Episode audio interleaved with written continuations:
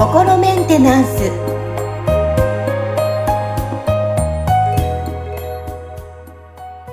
皆さんこんにちは。心メンテナンス。本日もアシスタント三上恵と気候ヒーラーの吉村隆二です。はい吉村さん本日もよろしくお願いします。よろしくお願いします。はい。さあ今日のテーマは目に見えないものを信じられないうん、うん。はいこれをテーマに取り上げていこうかなと思うんですけども、まあ、はいい、ますよね。実際、まあ、この気候とか、まあ、最近だとし、うんねスピリチュアルとかもそうですけど、はい。実際に自分がこう、まあ、体験しないとというか、人の話だけだったら、ね、うんうん信じられないとかっていう人もやっぱり周りにも、私の周りにもいますね。はいはいはい。これをテーマに取り上げていこうかなと思うんですが、うん。そういう人たちってなぜ信じられないんですかね？素直素直というか、うん。まあ、あのーなんだろうな。人がから聞いたことを全部鵜呑みにするっていう、こう、あの、う姿勢も、あの、まあ、危険かなとは思うんですよ。その世の中には確かにね、騙されたりね。そうそうそう、嘘とか詐欺とかってね、うん横行してるから、ね、あの、そういうデマ情報とかをね、知らずに拡散しちゃうとかっていうことも、今 SNS がすごくこう発達してるからよく起きることじゃないですか。確かに。そうですうん、ねだ。ね、だから、その確かめるっていう、あの、自分でこう確認してみるとかっていう、あのことは結構その有効だし大事なことだと思うんですよね。うんあの、例えば、あの、何かを研究するとか、ね、あの、調査するみたいな時って、やっぱりその、こう、情報の一時ソースみたいなものを探しに行ったりとかね、その、なんかそれを主張してる人が本当にのこと言ってるのか、何かその別の意図があって、なんか嘘をついてるのかとかっていうようなことも、あの、こう、ちゃんと確かめないと実際のとこはわからないんですよね。うん、で、ただ、じゃあそれをすべての人が全部そのなんかね、現地で調査できるかって言ったら、それも難しいから、そうなってくると、まあ結局なんかね、この人だったらまあ、言ってることだったら、まあ本当だろう、みたいなところでね、その信用の問題だったりとか、あと権威の問題だったりとかっていうところで、なんかこう、ね、あの、じゃあ NHK が言ってるから嘘じゃないだろうみたいな、なんかそういう昔の人なんかはなんかそんな感じで考えてたりとかね、あったと思うんですけど、でも実際なんかじゃあね、テレビが言うこと全部本当かって言ったらなんかいや、だいぶ、ね、嘘多いよねってことが最近こう見えてきてるわけじゃないですか。そうですね。ね、だから、その、まあ、まずは、その、ちょっとこう、あの、う疑うっていうかね、その真に受けないみたいなね、あの、全部をその真に受けないっていうような、あの、う、とか、鵜呑みにしないですね。鵜呑みにしないっていう姿勢は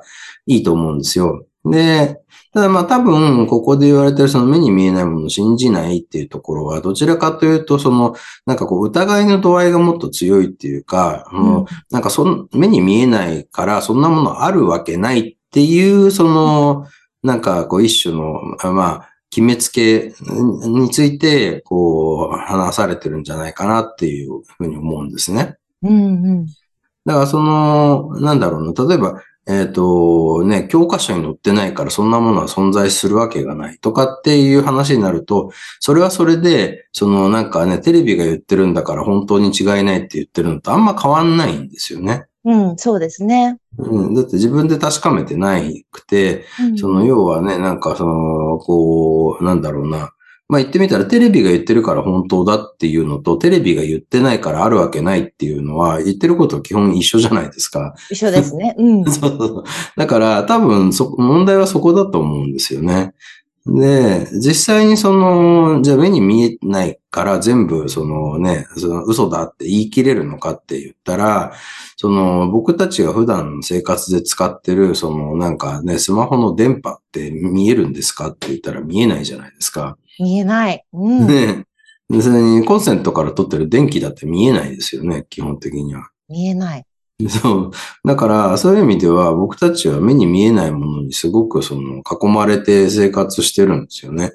で、それを普通に利用して生きているから、だから目に見えないイコール、なんかその、そんなものは存在しないって決めつけるのは、ちょっとその、なんか逆にそっちの方がすごく雑な考え方かなって思うんですよね。そうですね。電磁波とかもね、含めてね。そうだ。うん。そうそうそう。だから、なんかその、こう、再現性がどのぐらいあるかみたいなところで、こう、捉えていくしかないわけですよね。だから、例えばその電気っていうものを目に見えないけど、とりあえずそのコンセント差し込んでスイッチ入れれば電化製品が動くっていうね。うん。これはその、要はなんか家のブレーカーとか落ちてない限りはもう100発100中で必ず同じ結果になるじゃないですか。はい、はい。っていうことは、それだけ再現性があるんだから、電気ってものあるよねっていう話なんですよね。確かに。だからね、電磁、まあ、電気も電波も、まあ、電磁波の一種なわけですよね。目で僕たちが見てる光も電磁波の一種なんで、まあ、そういう意味では、そのね、こう、ありとあらゆるものが、まあ、かなりその電磁波を発してて、で、僕たちはその一部を、その僕たちの体でも受け取ることができるんですよね。特に目、目ですけど、うんで、も、こう目で捉えることができる、この光の電磁波の、その、こう、レンジってすっごく狭いんですよね。なんかその、すっごくこう、たくさんある電磁波の中のほんの一部しか目で見ることはできてないから、だからその、それ以外の電磁波って、その、例えば、赤外線とか僕たち目で見ることできないんですよ。できないですね。でも暖かかったりしますもんね。そうですね。だから赤外線当ててれば、その温度が上がってくるから、だからその温度測れば、あの赤外線出てるよねってわかるし、うん確かに。っていうことですよね。で、あの、テレビのリモコンとかもあれ全部赤外線でやってるんですよ。だ。だから、うんそうそうそう。だから、目には見えないけど、テレビ、リモコンでチャンネルが変わるってことは赤外線あるよねって話になるわけですよね。そうだ。そうそうそう目に見えてないけど。そうそうそう。だから、そこってその、本当にその再現性で測っていくしかないし、何かその、機械で計測とかができれば、で、その、その機械で、ま、毎回同じ結果が出るみたいなね、ことが分かれば、なんかその、あ、これあるよねっていうことが認識できるわけですよね。だって、例えばその放射線とかね、あの、放射線ずっと浴びてると、まあなんか癌になったりとか、うん体のね、細胞が、とかが破壊されてっちゃって、その、すごい危険なものですけど、でも、まあ別に少量だったら浴びてても全然問題ないわけですよね。現にそのね、外出ればもうその太陽からうんこう降り注いでいる放射線僕たちは浴びまくってるけど、量、量が少ないから別に平気なわけであって、うんね、でもこれがその原発事故の現場とかに行くと、そのなんか体が耐えられる量をはるかに超えるような放射線がこう出てるから、だから具具合悪くなったりするわけですよね。でもそれも、ね、なんかすぐに結果が出ないから体の方だと。だから知らずに浴びちゃってて、後からなんかね、あの、血吐いちゃいましたみたいなことになったりするわけですけど、でもなんかガイガーカウンターっていうその放射線の量を調べる機械でこう調べると、あ、ここ放射線すごい多いから近寄っちゃダメですねみたいなことがわかるわけですよね。だから、その、なんかこう、まあね、僕たちがこう扱ってるその木っていうものも、まあ、その僕は一種の電磁波の一種だと思ってるんですよ。で、あのー実際僕たちの脳とか心臓とかも電磁波を発してるんですよ。だから、脳波を測ったりとか、心電図取ったりできるわけですよね。そうか、そうでですね。そうそうそう。だから、その、健在意識ではわからなくても、無意識レベルでは僕は、その、なんか僕たちの脳とか心臓が、その、無意識にその電磁波を送り合って、で、情報交換をしてるんだと思うんですよ。だから、なんか気持ちが通じ合うとかね、共感するみたいなことが起きたり、そのなんかこうね、言葉で全部説明しなくてもなんとなくこう伝わる相手と、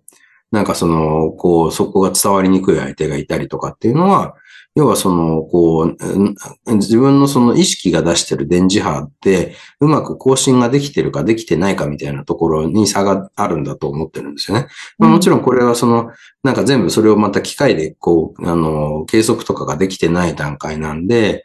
一応その仮説を立てて、で、それでこうね、実際に、あの、例えば、まあまあ生きづらさを抱えている人たち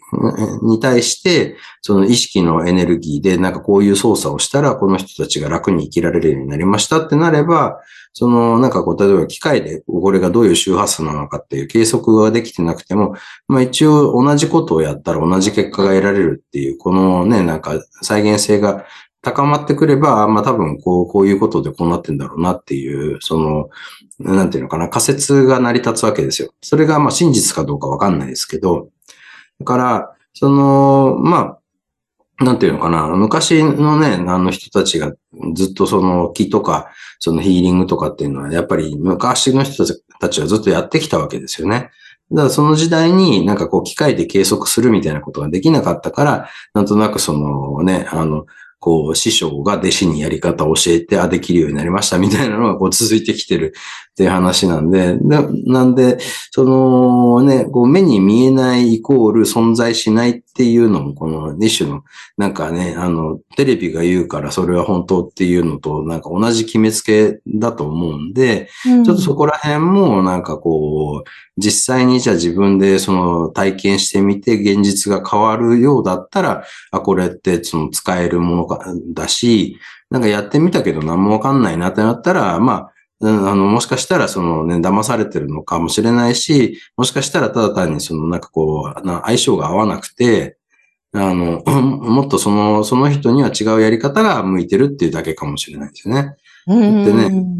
同じ、なんか例えば、その病院で処方してもらう薬とかでも、効き目が現れやすい人とそうじゃない人がいたりとかするわけじゃないですか。確かに。うん。はい。ね、なんか、なんか病院の薬よりも漢方薬の方がよく効くんですよねとかって人もいれば、いや、漢方薬全然効かないわって人もいて、で、漢方薬がその、なんか本当か嘘かじゃなくて、その、効きやすい人と 効きにくい人がいるっていう話だと思うんですよね。だから、そこら辺を、まあ、言ってみたら自分に合うものをもちろん選んでいくっていう、あのー話に最終的にはなっちゃうと思うんで、その時に、やっぱりその人が言うことを鵜呑みにするんじゃなくて、自分で体験してみて、効果があれば採用するし、あんまりこう、ないなって感じたら、あの、ね、あの、まあ、要は自分は採用しないっていう選択をしたらいいんですよね。で、あ周りの人たちがこぞってね、なんか、いやああ、れ全然何も効果ないよねっていう人がすごく多かったら、もしかしたらなんかその、ね、それは嘘なのかもしれないしっていうような話ですよね。うん。なるほど。いや、でもそうですね。確かに目に見えないものを信じられないで今日テーマでお届けしましたが、まずは、まあね、実際自分がいろんな体験をして感じること、はい。鵜呑みにしないこと。うんうんうん。そうですね。ですね。そうかもしれません。さあ、皆さんもこれを取り入れて、信じるか信じないか。はい。ご自身で 確認していただきたいと思います。そうですね。ははい。ということで今日は目に見えないものを信じられないでテーマをお届けしました。えーね、皆さんからのこうこういったテーマ取り上げてくださいとかご感想もお待ちしておりますのでどうぞメッセージしてください気軽に。はい。い。はい。ということで本日も吉村さんありがとうございました。ありがとうございました。